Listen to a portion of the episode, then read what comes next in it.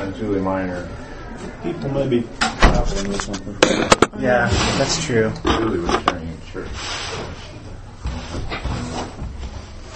Well, why don't we open in prayer? Would, would anyone like to open in prayer?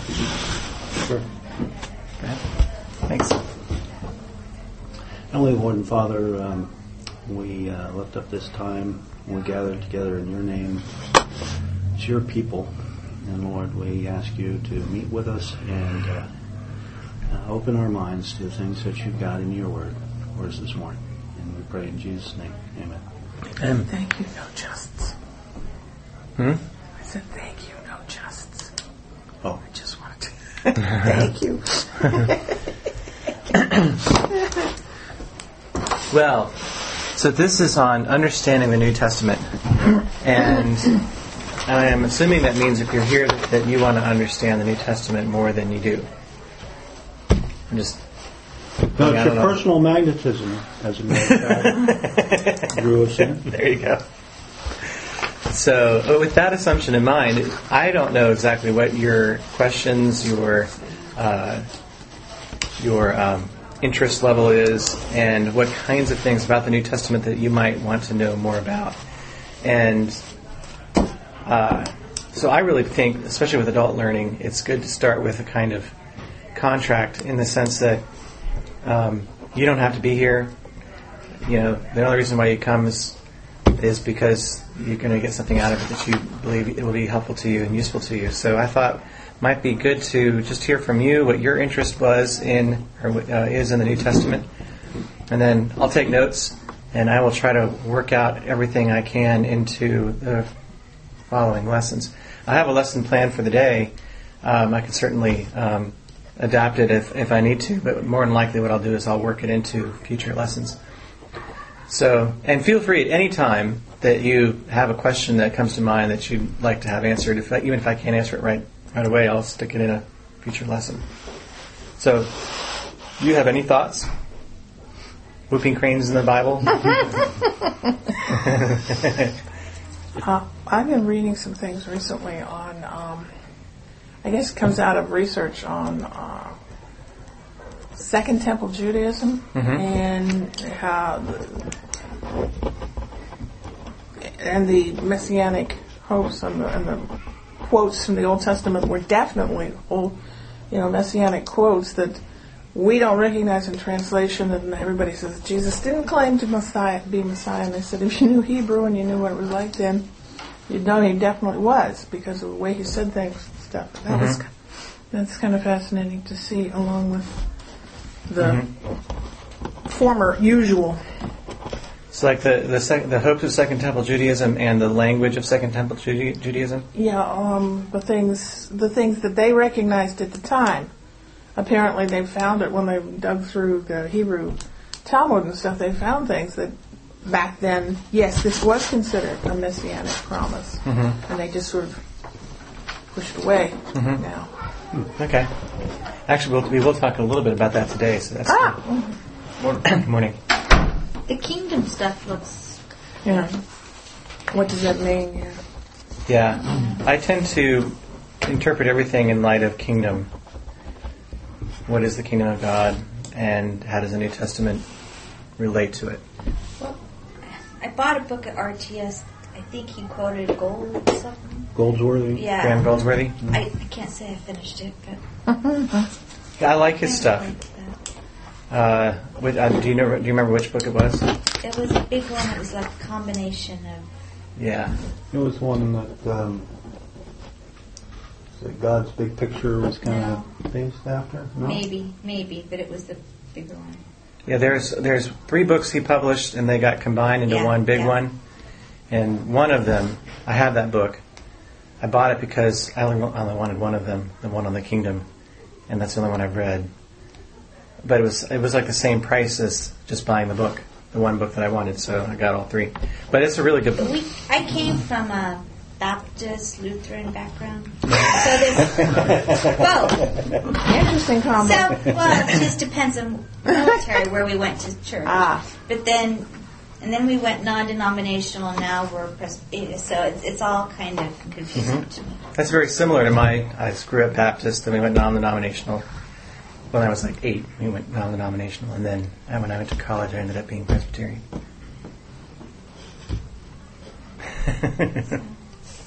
Any other? Uh, so, so basically, how the kingdom of God relates to the New Testament. You- You're making this very easy on me. You know, this is all the stuff I was planning on talking about anyway.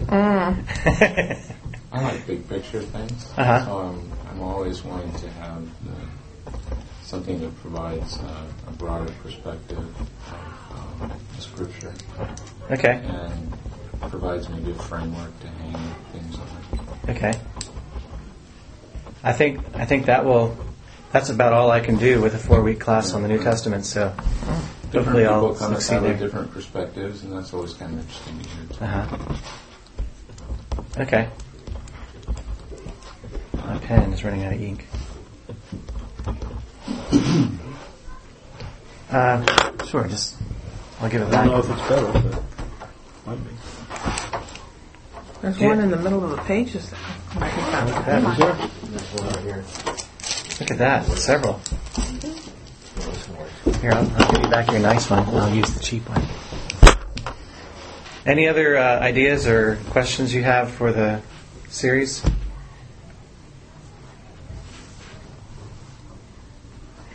All right. Well, uh, feel free to uh, let me know if you have any others. And here, let me give you my my email address. If you don't know that. It's Scott uh, J.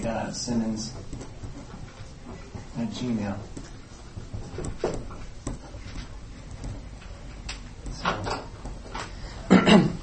All right. Well, let's um, let's start today. Uh, what I thought is just to bring an uh, introduction to what the New Testament is all about, um, why it exists, um, and what it's trying to accomplish. And I thought the best thing I could do to kind of tie into what Joe did for the Old Testament is to start there and to show, uh, to, to look at what the New Testament or the Old Testament was pointing forward to, and then what Jesus does to bring about the hopes of the of the Old Testament, and and that I think will give us a very good orientation towards how the New Testament was written, why it was written, and uh, and uh, I think that will. I think it'll give us a good orientation to the rest of the of the New Testament. And what I'm thinking is today is just this overview, and then next week we'll do the Gospels. The following week we'll do Paul's epistles, and the following week we'll do um, uh, the, the epistles that weren't written by Paul. so that's my general thought. So, and it seems like from what you guys, from the questions that you guys have, I think that outline will still work. So, let's look at, if we can, uh, Isaiah chapter 61, because I think this is going to be a very important passage to see um,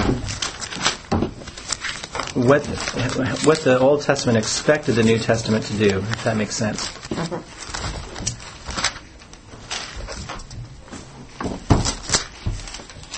And this is one of my favorite passages of all Scripture.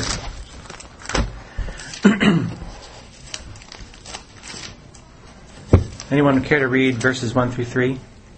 Okay. The Spirit of the Sovereign Lord is on me, because the Lord has anointed me to preach good news to the poor. He has sent me to bind up the brokenhearted, to proclaim freedom for the captives, and to release from darkness the prisoners, to proclaim the year of the Lord's favor and the day of vengeance of our God, to comfort all who mourn, and to provide for those who grieve in Zion, to bestow on them a crown of beauty instead of ashes, the oil of gladness instead of mourning, and a garment of praise instead of despair. They will be called oaks of righteousness, a planting of the Lord for the display of his splendor. Thanks. Said Hey, can you read verse 4 too? I forgot. Four, sorry, Yeah. okay.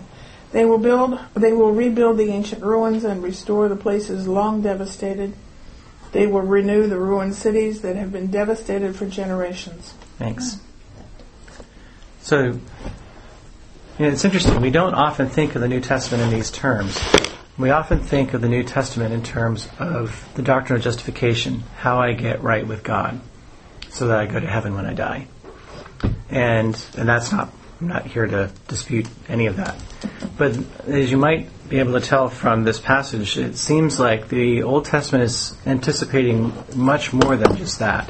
Mm. I mean, if you were to describe this, this word here in, in Isaiah 61, to preach good news to the poor, that's the word gospel. When Jesus said that he was preaching good news or the gospel, he was using this same word. And, and so it's, I think, good to look at what the gospel is from an Old Testament perspective to make sure that we're not making it smaller than it needs to be. So if you were to describe the gospel and you had this passage to describe it from, what would you say the gospel is?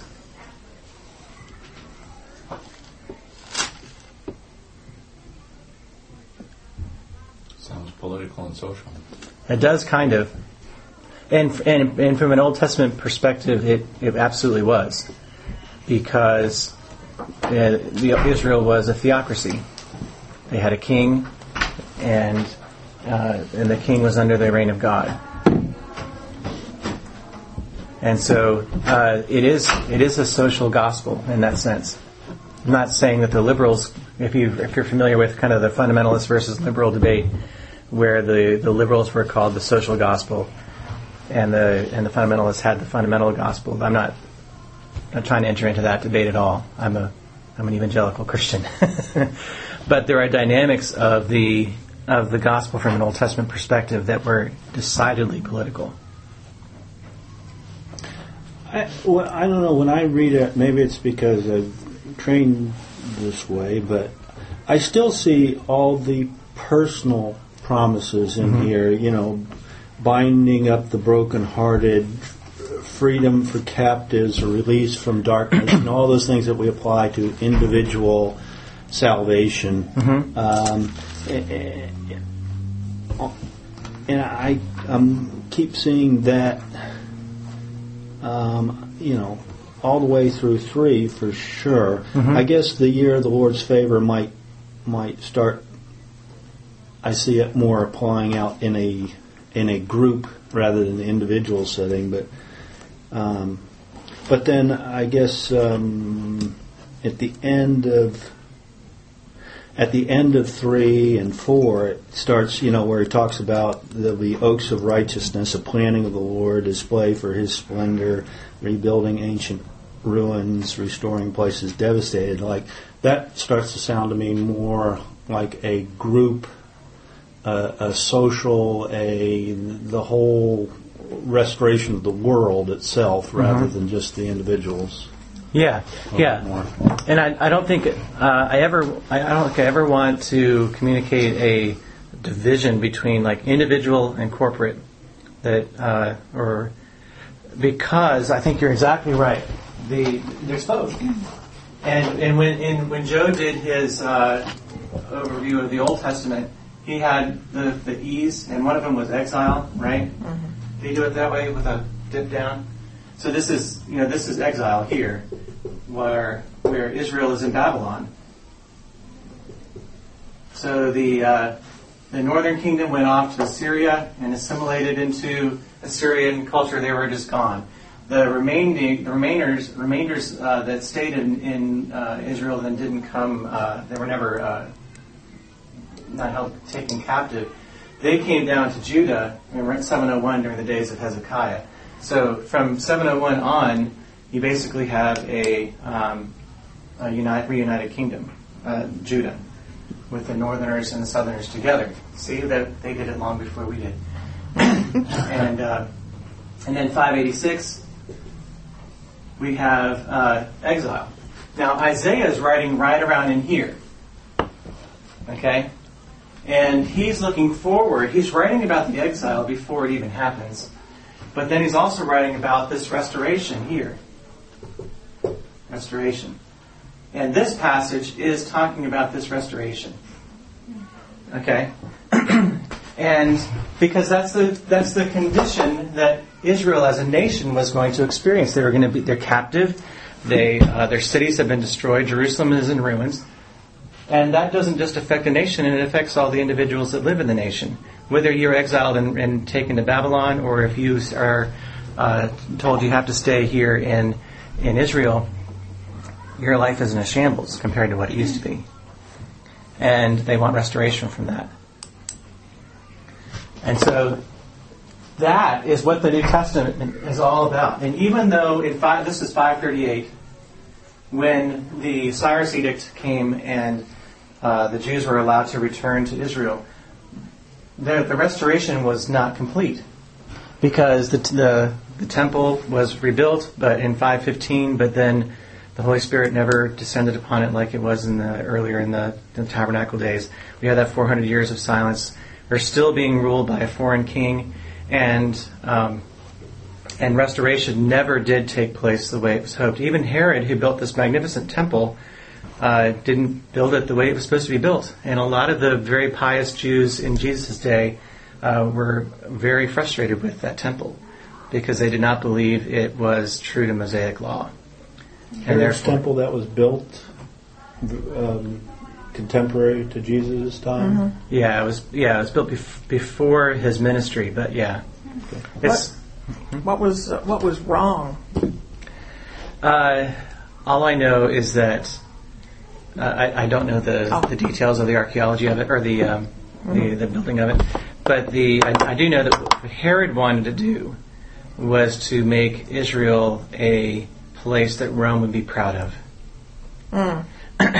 and so the temple was built, and the Sadducees worshipped in the temple. They were kind of the political. They were, they were the compromisers. They were the ones that had political power, and so they were the the ones that served in the temple. But they basically just compromised because they had power. They didn't want to lose it. And so it was the Pharisees that uh, were often saying the temple is not legit. And so you get you get them uh, saying things. This is Second Temple Judaism stuff. They said very interesting things like, um, "Where two or three are gathered in my name, or not in my name, but where two or three are gathered together, there the law will be with them." That sound a little bit familiar? Mm-hmm. And the idea was we, the temple is not God's legitimate place for worship. So what are we going to do? Well, maybe we can have temple where two or three are gathered together and read the law together. Maybe God's presence will be with us. And so we have this mindset from this point, from the return from exile in 538 until the time of Christ here, which has been called Second Temple Judaism. And there are a lot of characteristics that, that Judaism during this time held in common. Because every Jew, every good Jew, believed that there was one God.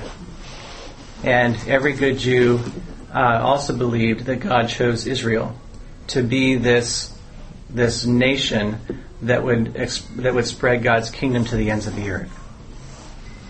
From Genesis chapter 12. That's what every good Jew believed. And now, if you're a good Jew living, living during that time, and you look around at your own country, what do you believe about your own situation? Are you seeing those promises being fulfilled? No.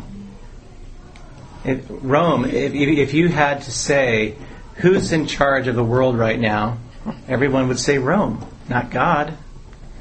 And so, in 70 AD, the Romans came in and destroyed the city of Jerusalem. They destroyed the temple. and Josephus, whom many of you may know of, he documented these wars. And after he, uh, after he witnessed the destruction, he literally said that uh, the God of Israel has given up on the Jews and has moved over to the Romans. That was his answer to the problem of I, believe in one God, and God has chosen Israel. The only answer he could think of when Israel was destroyed was that God gave up on Israel and moved over to the Romans. Eh, But every Jew was trying to answer that question. If God, if there is one God, and if He has chosen Israel, why is life such a mess? Why am I being governed by Rome? And what are we going to do about it? And the people in Jesus' day uh, had several answers to that question. Josephus was obviously a minority opinion. but the Pharisees, they believed, and the, and the Zealots as well, they believed as long as we stay faithful to Torah, and find ourselves a Davidic king, somebody who can claim right to David's throne, we can we can overthrow Rome and we'll take over the world. But they had to demonstrate themselves to be faithful first, and they had to find this Davidic king. So Jesus comes in and he tells them, uh, "You got it backwards." The point is to admit that you're unfaithful and that you need a Messiah, not that you are faithful and you're going to find yourself one. And what you start to see in, uh, if, we, if we start to look at the New Testament from, from this perspective, from the perspective of Second Temple Judaism, uh, and how it contrasts with it, as well as having some similarities, we'll find that um, the gospel becomes much bigger. But Jesus was about what, New, what, the New Testament is about is not just how we as individuals can get right with God so we go to heaven when we die. But the New Testament, and not that that's wrong. it's absolutely right. Um, but uh, it's more than that. It's about how God is going to reshape creation to display God's glory and what Jesus did to bring that about and what hope we have to see it all fulfilled. So, let's look. Oh, any questions about that before we move on? Okay, I feel like that's kind of my thesis, if you will. If I had a thesis for the class, that's kind of it. Um, and uh, so I have to prove it. so let's look at uh, Luke chapter 4.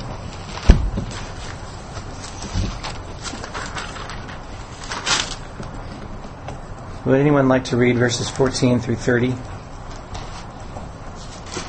Actually, we don't have to read that much. Let's read 14 through 21. Thanks. Jesus returned to Galilee in the power of the Spirit, and news about him spread through the whole countryside. He taught in their synagogues, and everyone praised him. He went to Nazareth, where he had been brought up, and on the Sabbath day he went to the synagogue, as was custom.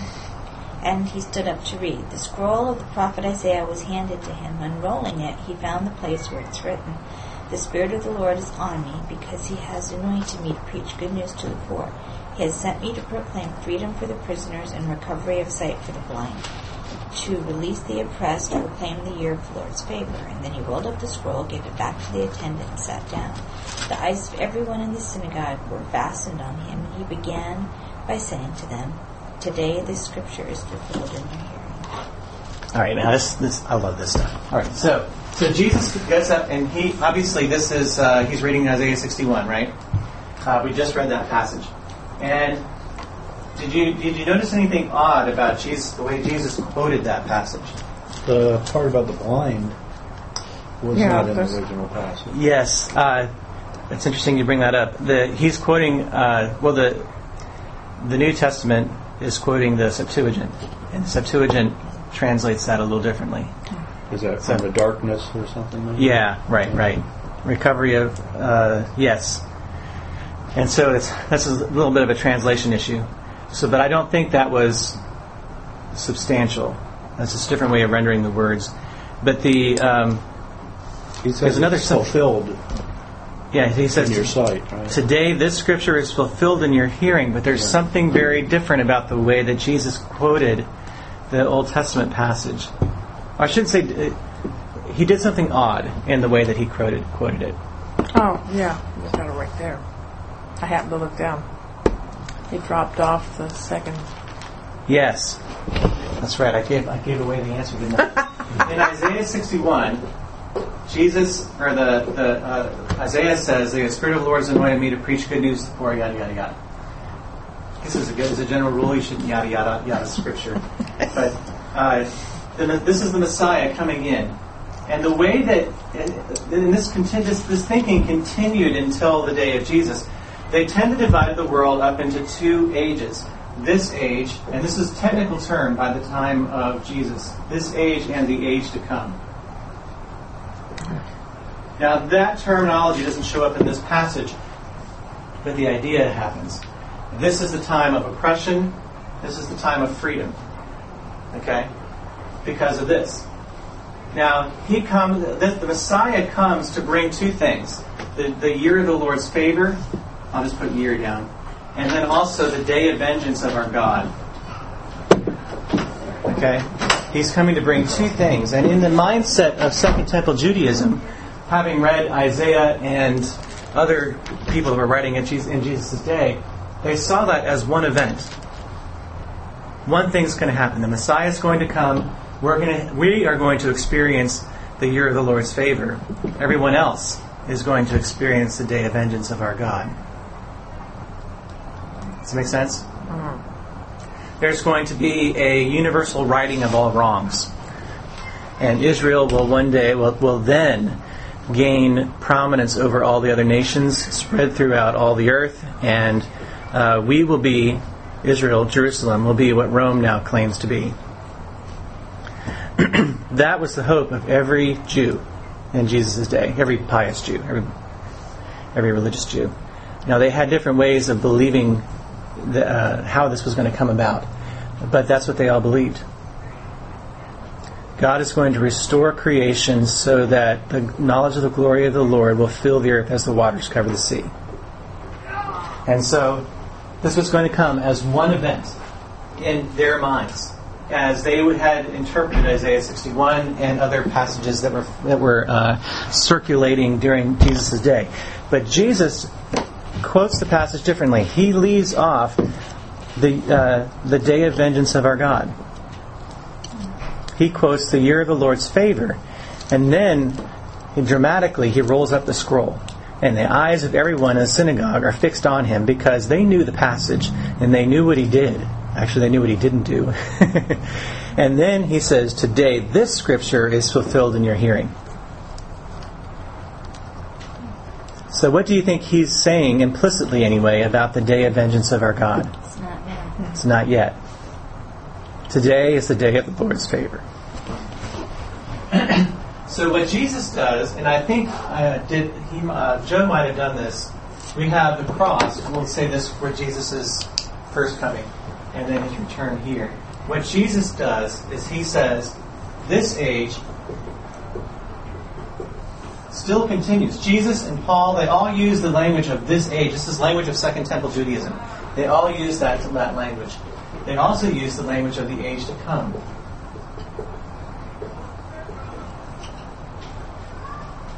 And we get to experience the age to come now. This is you and me. We get to experience that now, but we still live in this age. But we live in the hope of Christ's return when all the hopes of Isaiah 61 uh, and other prophetic passages will come true. So we become caught in the midst of seeing this age, the age of oppression, the age of sin, the age of, of rebellion against God, the age of injustice towards each other. We live in the midst of that. And we have a hope for the day that Isaiah talked about when all rights will be wronged, when the Messiah will renew creation so that there will be no longer any injustice. There will no longer be any natural disasters. There will no longer be any of these things that cause us pain. All sin will be eradicated from this world. And we live in the middle of that. We, and we have to experience the, the, the tragedies of life that have existed since the days of Adam, and we, but we also have a hope for the day when Christ will return and wipe every tear from our eyes in the diagram, vengeance of our God, when is that? Yeah, okay, we could, I could do this two ways. Generally speaking, I think what the main point Jesus was saying was that vengeance happens here. And, and this is the day of favor. Now we could we could play, and I don't know how much Jesus would want us to read into this, but I mean you can make a you can make more of a point here in that uh, vengeance did come upon Jesus in our place. So you could say that Jesus took the day of vengeance of our God upon himself for all who trust in him. And you could also say the second coming is a day of great favor for God's people um, because we get to inherit everlasting life in the New Jerusalem. So I'm not sure it's it's uh, it's quite cut and dry. But what I think Jesus is doing, and have you ever driven across country to see uh, uh, see Colorado? Like, and you, it, I saw this as a kid because we drove all the way out to Colorado for a family reunion. you know, you get past into Ohio and it's like dead flat. If you're driving down Route 70 or whatever, there's just nothing. Yeah, you know? Western Ohio and Mon is. Yeah. Yes. Yeah. why bother? You know, you, you can, if your if your alignment is right in your car, you just you know let go and you end up in Colorado, right? it's not quite right. Anyway, uh, so but then all of a sudden, out of nowhere, you got a mountain, and there's another mountain behind it, right? But when you're looking at it, when you're here in your little car, you uh, these mountains look like they're right next to each other. But when you get on to top of this one, if you decide to drive past Colorado, you find that there's a lot of distance between these two mountains. Does that make sense? And I think that's what Jesus is saying. He's standing here on the top of this mountain and saying, This one is not yet. This is the day of the Lord's favor. This is the day of vengeance. And so Jesus is standing on. Isaiah looks forward and he sees two mountains.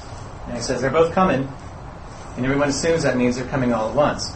Jesus stands on top of the first one and says, No, the second one is not yet. And I believe that the entire New Testament is trying to explain that already, what Jesus has already done, what is not yet when Jesus returns, and how we ought to live in the middle of that. That's the New Testament, in my opinion. Now, let's go. but so what I want to do is to look at each of these different um, parts of the literature of the New Testament and be able to show how each of these different sections exhibit this. And at the at first glance, you know, you look at all these lines. I almost I'm like a dispensationalist. You look at all those lines and charts I make, and uh, uh, we need more good charts. And uh, so I need to work on these, make them better. But the um, uh, I think the impression that you can get is that this is not applicable. It's all corporate. It's all based on the kingdom of God and all this stuff that doesn't really apply to how I raise my children, stuff like that. But I really believe that this is kind of the the um, this is the grid that we all ought to have in our hearts and minds that will help us raise our children better. That will help us ma- uh, maintain our finances better. I think Jesus connected uh, this theology to everyday life in really practical ways. This is why Jesus says, "Seek first His kingdom and His righteousness." That's that's how you spend your money. That's practical advice on how to spend your money. Seek first His kingdom and His righteousness, and all these other things will be added unto you. That's that's very practical advice on how we should shape our priorities when we spend our money. I'm not saying that I do that perfectly. um, if we understand that we live in a time of misery now, with uh, where oppression and injustice and sin uh, appear to reign, and yet Jesus has come, has had a decided victory over that, and yet, and and yet we have to wait for Christ to return to experience it in its fullness. We, we can't live under this impression that our children are just going to grow up and be perfect and love Jesus and not have any struggles. That's just not real. That's not the world that Jesus describes for us. It's the hope for the way things will be when Jesus returns. It's not today. And so we live in an age of disappointment with our children. We live in an age of disappointment with our finances. We live in an age of disappointment with everything that we that we experience. And yet we also live in an age of hope for our children, for our finances, for seeing the world become a place where God is honored and glorified in every aspect of human society. Where even the trees of the fields will clap their hands because God is here. And the rocks will cry out and if issue praise to God because the creation is now the way it ought to be. So that's the New Testament. Um, but looking back to Isaiah and the verses there, I'm trying to trying to think through it and apply it, Mm-hmm. and it, you know, when it says um, that there's, you know, to comfort all who mourn, and you know bestow the crown on them. Are so what you're saying is those, those don't apply now, or be, they don't apply until the day of vengeance is come, or or Oh, yeah. they're not. Yeah. How would I read that and say they're going to be part done, but not? You know, he what he's saying. He's kind of means it, but not really. I, I think I see your question. Uh, yeah, it, it doesn't. We it, it, it would be great if we could read that passage so it came all of a sudden, so that all of a sudden our tears are wiped away and there is no more sadness. That's the impression that you're supposed that you get when you read the passage in, in Isaiah. My Messiah is going to come and I'm going to have no reason to cry anymore. Now Jesus says, or John says in the end of Revelation chapter 22, that he will wipe every tear from their eyes then. But Jesus also says, rejoice now. Paul says, rejoice in the Lord always. Again, I say rejoice. And Jesus talks about all the ways in which we're supposed to be thinking of ourselves as being blessed. That is the way we're supposed to be happy. And he says things like, happy are those who are poor, poor in spirit. And he says, happy are those who mourn. Huh? I mean, you're right. I mean, it, it, it doesn't, I don't want to say that the blessings of this time are not real and they're not blessings and they're just fake and we just have to wait till here before we get anything to be happy about. That's not what I'm saying.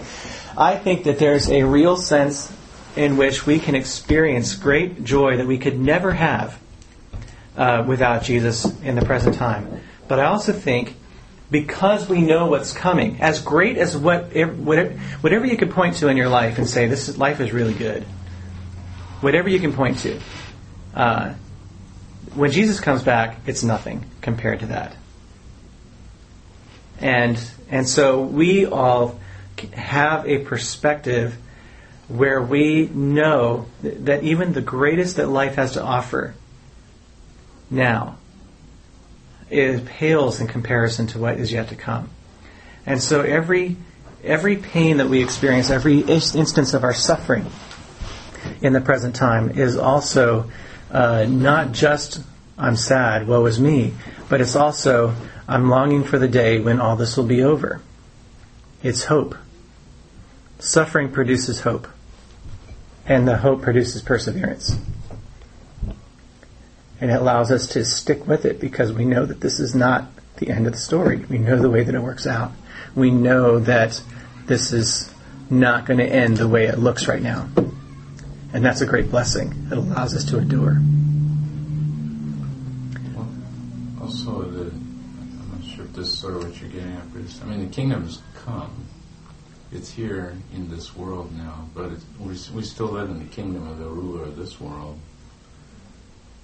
And that hasn't been eliminated yet. Is that kind of. Well, I'm just, I, I guess I was trying to look back at Isaiah and see is there any indication there that, you know, that, that it gets applied like the way you're saying Mhm. from, from Luke. Um, you know, I guess I'm trying to understand how that should be read. Yeah. And and is there any indication that it, it's it's applied like, like that? Maybe if you Parts. look at, look at somebody who has struggles with an addiction and they come to Christ or they're in jail or, you know, you take a pretty extreme life example and they experience the gospel, they experience relationship with God, they experience the kingdom now, but they're also the kingdom not yet. So they still have all the consequences of their sin they still got to deal with. But they can have joy and hope of what's still to come. They've experienced Jesus in a relationship and a peace that surpasses all understanding now. But they are not fully there because all the crap they still got to deal with. They still got to walk the journey. They still got to deal with life as it is. But Does that? It's that struggle that you're in. what I see is in the New Testament, when Christ came, He not only forgave your sins, but He gave you peace. I mean, and forgiveness. And He gave you, I can't remember the terminology, but He gave you the power to go on with life hmm and to do these things. things. I mean, his first thing he taught was the um, Sermon on the Mount. And when you read through that, it's not things to do; it's how to be. It, it, he changes your internal nature to help you Yes, the kingdom's come yeah, internally. It's come internally to help you live with joy, help you get through life. No. And that's different than the Old Testament. Yeah, I think I think if you were to ask Isaiah, how will these blessings come? He probably would say, well, Messiah's going to come. He's going to fix everything. And Yeah, so it's just not in Isaiah. it's no, I don't. I, Paul talks about the mystery that's been hidden from ages past, now revealed to the saints. I think this is the mystery. The mystery is that Jesus came to bring the day of, or the year of the Lord's favor, not the day of vengeance of our God. It- well, I shouldn't say he didn't. co- He didn't come to bring it, but he didn't bring it all at once. He, the way that the way that uh, it's often described is like Jesus stood at the crossroads, the, this age, the age to come, and he went and grabbed the age to come and pulled it forward into this age, so that we get to experience both at the same time. And so uh, that's how. It's not that Isaiah is wrong. It's just uh, Jesus gave a new interpretation, an interpretation of of Isaiah that you really couldn't blame Second Temple Judaism for not having. You can blame Second Temple Judaism for rejecting Jesus' inter- Jesus' interpretation of Isaiah because Jesus is the Messiah. and so he was. You ought to be. You ought to have been able to look at Jesus and realize that these prophetic hopes were becoming true in Christ, um, and they still rejected him. That's that's what you fault uh, Second Temple Judaism for, not for their interpretation of Isaiah. So, yeah. Well, there's um, Jesus' teachings in parables, and, and speaking of things are hidden from those who don't believe in. Um, in this sense, if everything was really, really clear in all the prophets, Isaiah and whatnot, there wouldn't have been the misunderstanding of who Jesus was when he came. If, if it had been totally clear in the prophets, everybody would just be sitting there watching, doing the equivalent of watching their watch. Okay, he's due about now, and it will, and would understand what was coming. To me, Yeah. sort of, in a sense, because um, the the scriptures and the, what the prophets say and everything are very clear in hindsight. But there's many, probably a whole lots of them in here that we haven't seen uh, fulfilled yet, and we don't even realize that Right. because we don't have the whole picture yet either. Yeah. Jeremiah looks forward to a day when, uh, if you live to be a 100, it's, huh? You died awful young. Stuff like that. We haven't, we haven't quite experienced that yet. Um, and there, there's lots of aspects of the Old Testament prophecies where we can kind of see, yeah, Jesus brought that, but not, not in its fullness. Um, we ha- we can look at the world around us and we can say that the knowledge of the glory of the Lord has uh, spread throughout the whole earth in ways that they couldn't have been before Jesus came. Uh, it's the, the knowledge of the glory of the Lord has spread well beyond the knowledge of the glory of the Lord at the time of Jesus. Uh, but has it covered the earth as the waters cover the sea? No. It doesn't take much time at all to realize that. and so we can see it's like it's like Jesus' parable of the mustard seed. You know, it starts as this teeny tiny little seed, and eventually it infests the entire garden. so uh, we're in the middle of that takeover. That's what I, I, I. The New Testament, I believe, is about world domination. D-Day. All right. Yeah. D-Day happened now. Now the mop-up battles. That's it. The uh, uh, was it Pliny? I think it was Pliny the Younger uh, described a mustard seed. They were apparently when they fall into the ground. I don't know anything about planting, but apparently when they fall, they, they germinate very quickly, and they're like a weed. They they spread and they can take over your garden, and they don't smell very good. I thought they were a tree. They are large large bush. Oh. I think you, I think I think you could call it a tree, but I think the the parable calls it one of the largest of the garden plants. So it's it's a tree-like bush. I think I've never seen one, um, but apparently it's, it's a it's a large. It is interesting. He could have chose a cedar of Lebanon. That starts small and huge, but he chose a mustard seed. Uh, partly, I guess, because the mustard is so teeny, but also because it has this takeover property. It just takes over a garden, and um, yeah. So the the kingdom of God frustrates gardeners, but it also gives places for the birds to sit. So it's takeover. It's world domination.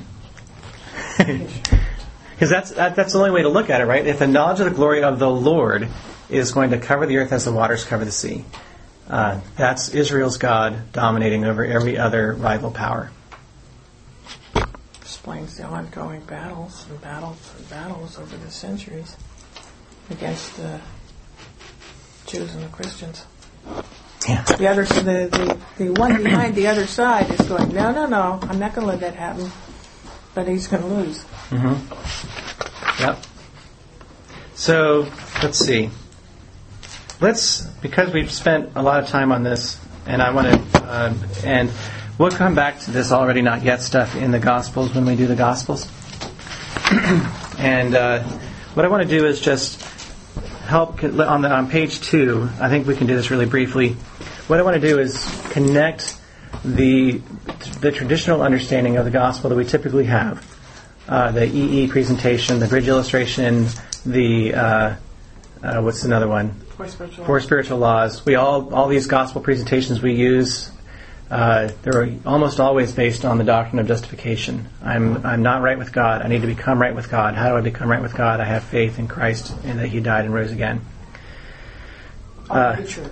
All true, yes. And and what I want to do is because I think that sometimes when I when I teach page one, people think that that's not true or is less true or something. Page two is to is to show how I think they all work together. And we can think of the gospel in terms of concentric circles, with the with the central one being the gospel is the story of Jesus' life, death, and resurrection. That's the good news. Jesus came, he lived, he died, he rose again, and ascended into heaven. Now reigns as king over heaven and earth. That's that's uh, that's the good news.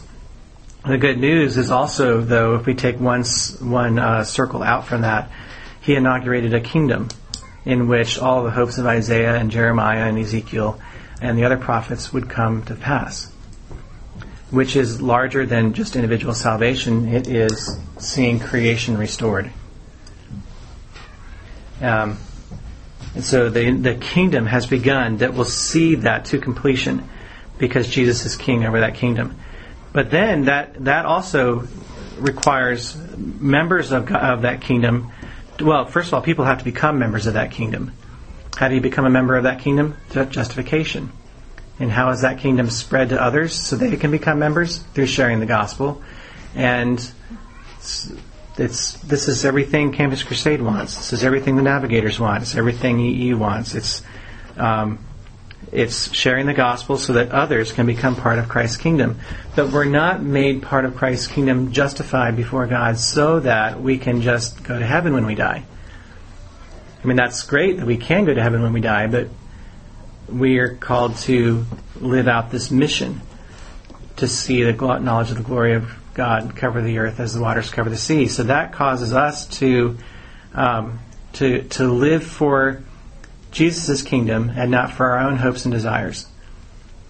So we give of ourselves. We we willingly mourn because we give up things that are important to us or that are goods for us because there's something that's even better for the world that they know about Jesus until Jesus returns and restores the creation.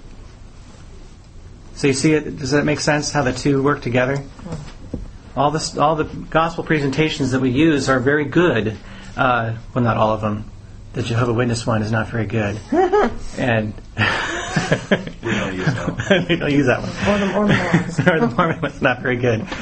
Uh, and there's certainly poor presentations of the gospel, but my point is we do need justification. It's it's vitally important for the transformation of the world. So the kind of justification, individual justification, justification, and the, the work of the church, that's kind of all or primarily in the third circle there, bridging Mhm. between uh, a start of the restoration of the creation and then the full return and the full kingdom on earth Right. in the fourth circle. Yes, I, I think what the, the, the way I could summarize, if there's a, a distinction between the way that I'm describing the gospel and the way it may be commonly described by, well, just uh, by D. James Kennedy. I can pick on him because he's no longer around to give me a hard time, and he knows better now, and he knows much better than I do now. So, you know, anyway, so so the EE presentation, if I just say that, the the end product of the EE presentation as it's given is so that I can know that I can go to heaven when I die. That's what they want you to. That's the question they want you to answer. Nothing wrong with that. we all want to know where to, that we're going to go to heaven when we die. But there's another, and that's not the the final end product. Uh, Jesus says, or I'm sorry, Paul in, in 1 Corinthians 15 says, you know, if, if it's not for the resurrection of the body, our our faith is in vain. Well, the resurrection of the body happens when Christ returns and restores creation. That our final hope is not that we go to heaven when we die. Our final hope is that our bodies will be risen again from the dead and live in a restored creation. And, and if you change the final product, that changes the way we live. Uh, me- time? I don't want to take you too long. All right, we have like 15 minutes. So, we, my wife and I were we sold our house to move down here, and we had a deck in our backyard, or in our back behind our house, and that deck um, was in disrepair. Well, we were wondering if it was in disrepair, so it couldn't be fixed, so that we just simply had to be thrown out and, and a new one built, or we had to plant seed and just not have a deck back there or something. Do we have to do that, or could it be fixed? Well, I don't know anything about wood, so I don't know. So I have a friend of mine come, and he looks at it. and He says, "Oh yeah, we, this is fine. We just it just needs to be power washed." And so he brought his power washer out, and he he did this for me in a day. He power washed my entire deck. You wouldn't believe how much better it looked. And then we took uh, all the the railings were all painted white. Well, when he power washed it, a lot of that paint left. So we repainted the the the white parts. It looked like a brand new deck. So, but so imagine in between me, him telling me, or in, in between uh, me having the question, what am I going to do with this deck, to getting the answer. And uh, if my son were to just decide to practice uh, sawing wood with a saw on the back deck, you know, I, I might not be too happy about that because I still have hope that these things can be can be fixed. Now, if if Jeremy, my friend, were to come out and tell me this deck is worthless, you just need to tear it down, then do you think I mind what Nathan does to it? You see, I mean, the end product shapes the way we live and treat things in the present. If uh, the end product of the gospel is to get me to heaven when I die, do I have to care about the world around me? Not so much. Not so much. If the end product is the restoration of all creation, what does that do to my care? does that make sense? Uh, so it, what it does is it enlarges the scope of, of ministry to uh, basically everything that's where uh, that can demonstrate Christ's reign over creation. Everything that can allow us to look at the world and say Jesus reigns here because look what I did. That's that affects the way we do our jobs. Every job, every profession, every voc- every vocation that we have is a calling to see God's reign fill the earth as the waters cover the sea. And we can bring that in some measure now, and He will bring it in full measure. Right. later. We give people. There's a great quote by a guy named Lesslie Newbigin that I love. Is he call he says the kingdom of God is a is a a sign, an instrument, and a foretaste of God's coming kingdom. And I think it's a good way of looking at it because yeah, I I can't I can't bring I can't usher in the new heavens and new earth by the way that I live now, um, but I can give people uh, a foretaste of it.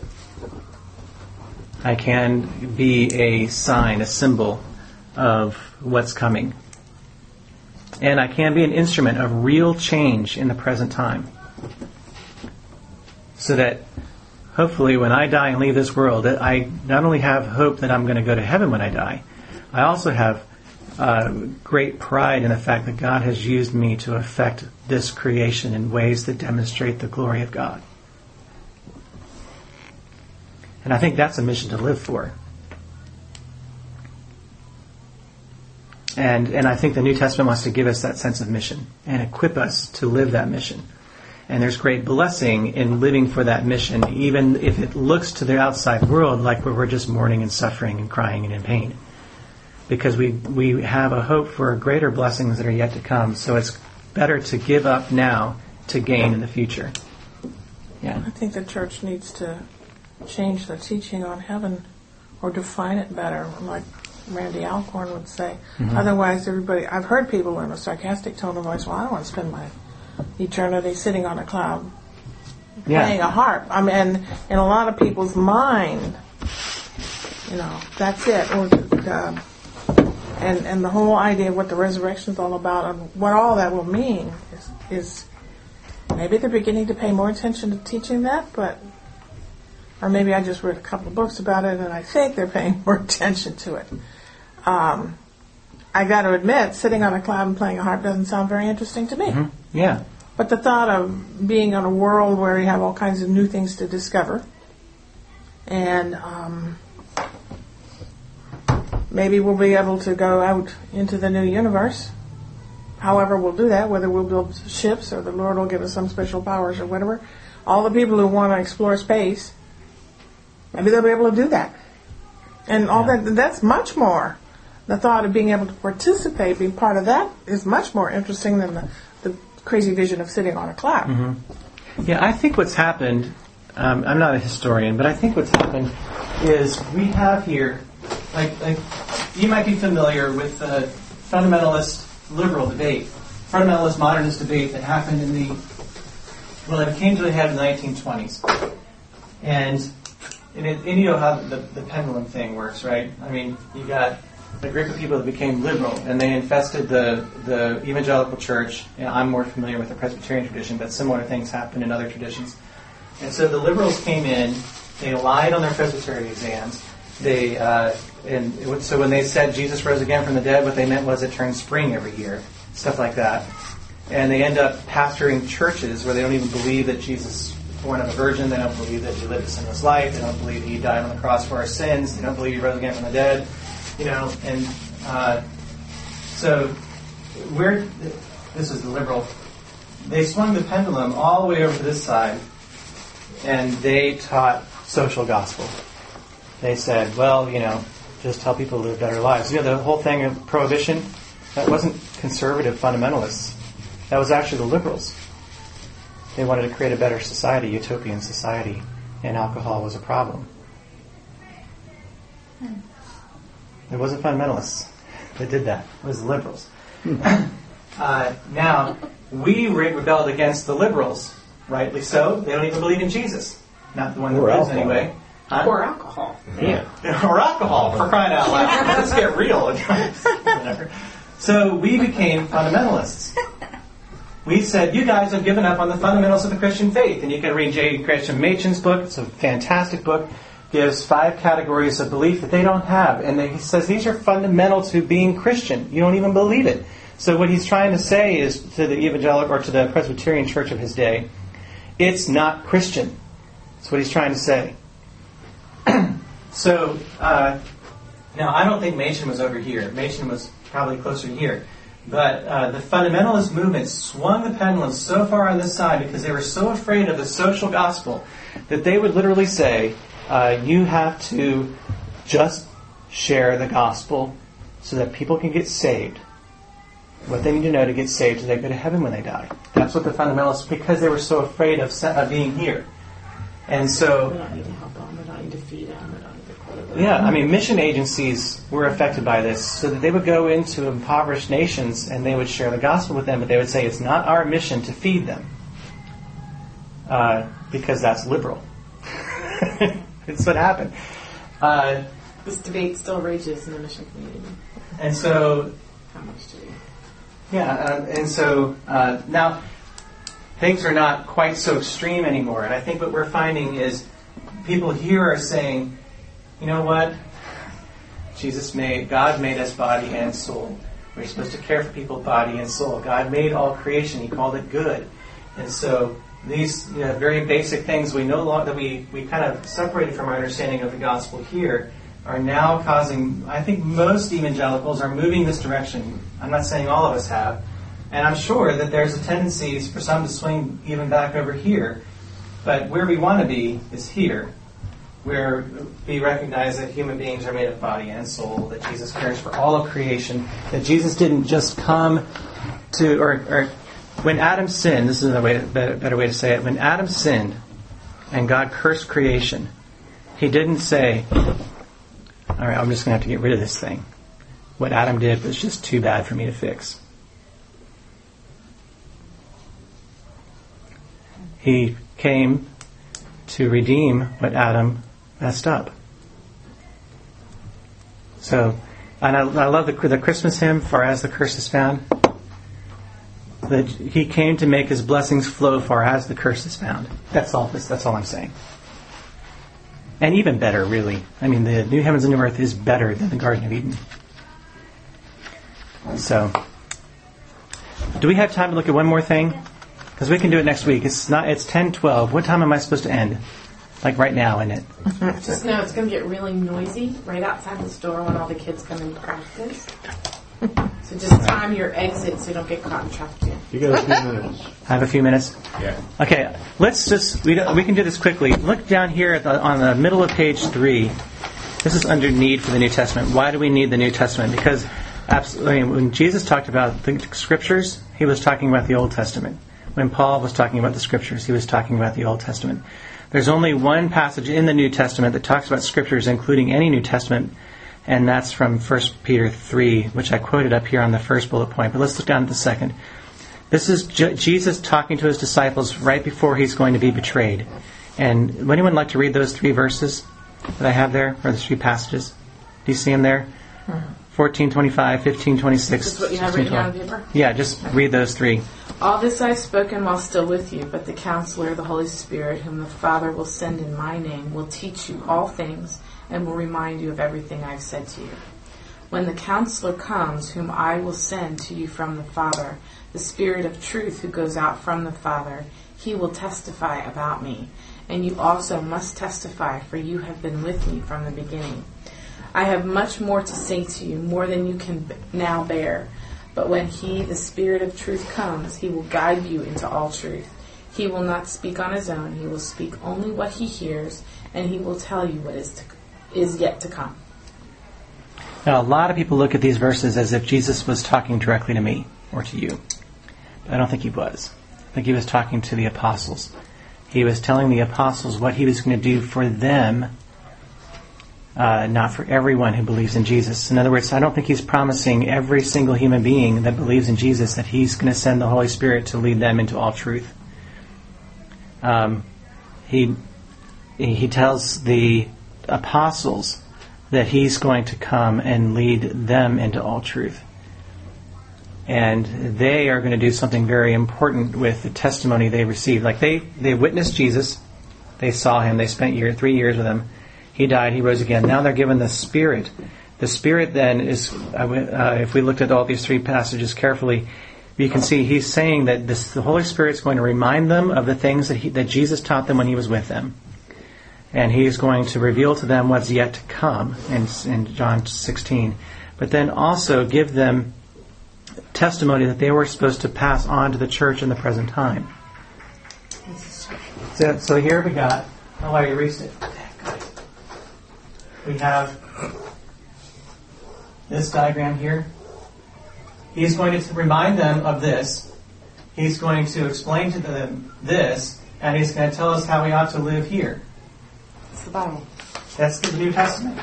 Is uh, how are we going to live in the in knowing what Jesus? For being reminded constantly, we need to be reminded what Jesus has already done, what Jesus has yet to accomplish when He returns, and how we ought to live in the present.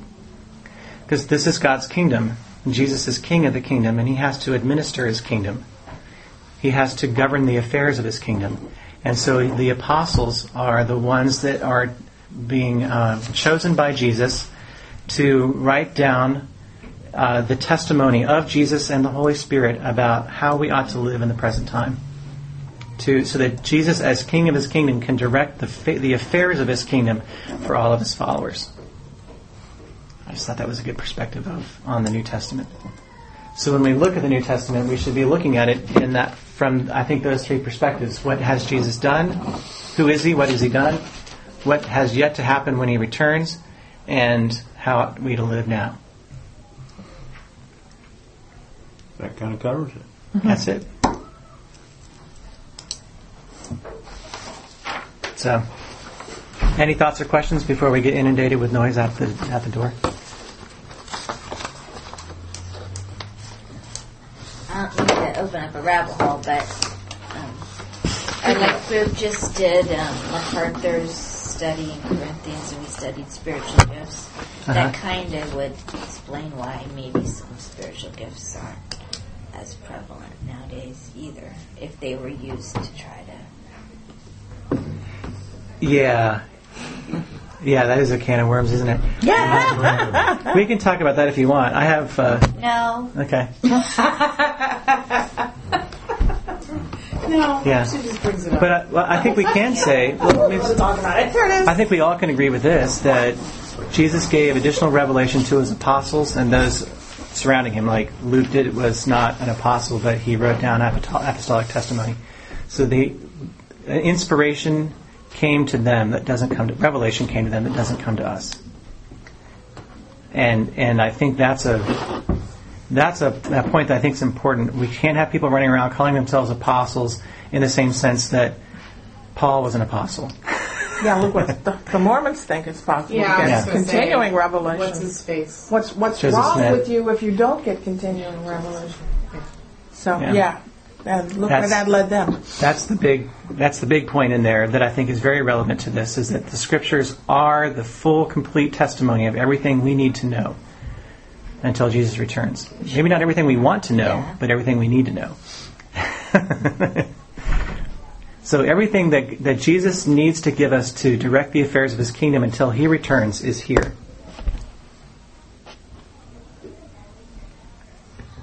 So that's the doctrine of the sufficiency of Scripture. It may not be everything, but it's what we need. so, well, great. Well, if you have any other questions, feel free to email me, or we'll talk about it next week. And uh, I'll. But these these three things: Second Temple Judaism, hopes, and, and uh, the language of it, which oh, we've already kind of covered that, haven't we? And the kingdom of God, and big picture framework stuff. Uh, I'll try to uh, take each of the next three lessons and put them in that vein, which is great because I wanted to do that anyway. so thank you. The uh, books I've been reading, um, I don't know whether you've seen them, Lois Tverberg and Ann Spangler, um, sitting at the feet of Rabbi Jesus. That has a lot of. I wasn't so aware how do you like Orlando? how um, Um, we Jesus, lived as here a rabbi, before. was following a tradition that had been so going, walking around the countryside, familiar, but picking it's out not my favorite and all that. was a very well-known tradition, Not offend anyone. and which is why you could go into I remember the being in congregation Maryland and thinking, they would "Oh, yeah, "Oh, okay." a visiting rabbi, Don't tell us. to go back to Orlando. Yeah. Uh, or know. Right. the way I'm picking it, I'm Guess what we are fascinating Richard on the Pratt things. very. And No, I, I'm not a big fan how of much, heat. I, a I'm assuming they're live right here got mostly got the from story kind of a straight sort of on how, what, what, rural area what outside of things have, Baltimore. um, And um, I'm not a what big study fan has of all the giant provided bugs, for background snakes that are understanding.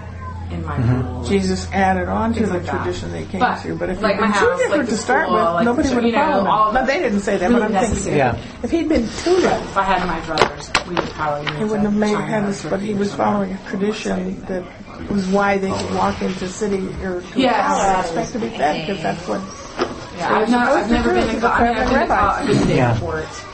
I've been to Littleton. I went to a conference in just the way it was Adopted put. I mean, this maybe I heard it once before, you know, family before, but I just family- hadn't sunk in. Probably because my mm-hmm. dad went to Enjoy. Air Force Academy and Those her kinds of parents were things. there. Yeah. Oh, Here's another book I read recent, well, a while ago. No, still in Maryland. house. by David Flusser, Overlooked. Uh-huh. and he is uh, his Nothing name. but pastoral He's horses. he's a Jew. The Air mm-hmm. Force I Academy. think he's a messianic Jew. Oh, well, there He's you certainly go. very positive about Jesus. And the title of the book is Yeah, just I'd called see him in my Jesus. backyard growing. Yeah. And I, we didn't own him. he has to be a behind messianic Jew did. because Yeah. But- he's he uh, he brings out so much. What he's done is he's looked at a lot of the it's gonna be Second. Temple Judaism documents, like the Qumran scrolls and stuff, and he shows all these. And this parallels between Jesus' outside of teachings That's right. and uh, like and I'm what not opposed to Judaism would have taught yeah, in Jesus' day. Baltimore, And I think that he's the one that brought up the that DC, quote about where, where two or three are gathered Virginia, that together, that the stretch Torah is in their midst. Baltimore and DC, Um, there's no way I went there. And uh, he's, he found some wonderful I lived on the parallels other side of between Baltimore. Isaiah 61, Between Baltimore, and Jesus' um, That's an Beatitudes, uh, passages in the Qumran scrolls that were uh, very similar to Both both. out west. So Um, anywhere out west would be It's just fine. fascinating stuff. Really wonderful book. I read one on Most uh, by Seattle um, Nehemiah Gordon, who's apparently a Jew, but not a rabbinic Jew. A lot of military people Kaba? retire. Or what is it? Kara? A Where are you Kara. from? Kara. Military kidding. Oh, so from all over. Torah. Where's the majority of your family live? Oh. like Torah and Tanakh is yes. Uh-huh. The, Rabbinic we got tradition, Seattle, we uh-uh. got Virginia. It's got to be in the Yeah. scriptures. Sort of fundamental, fundamentalist, I would think. But so, he's a specialist in languages, all the ancient languages. See, my and whole stuff. family, And somebody asked him about a problem they were having cousins. interpreting some Everybody portion of Matthew that was sort of seemed kind of contradict. It was My- weird. My whole extended family. and he my did some mom's the oldest studying, and he apparently he's So- he's very strongly in the favor. Everybody's right there.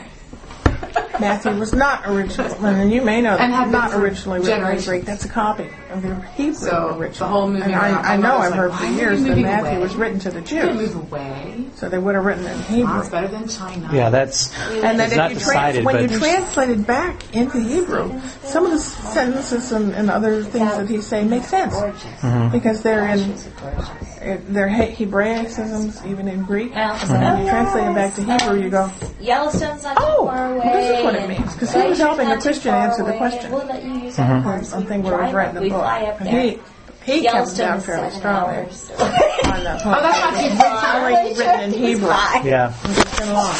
yeah. I don't know if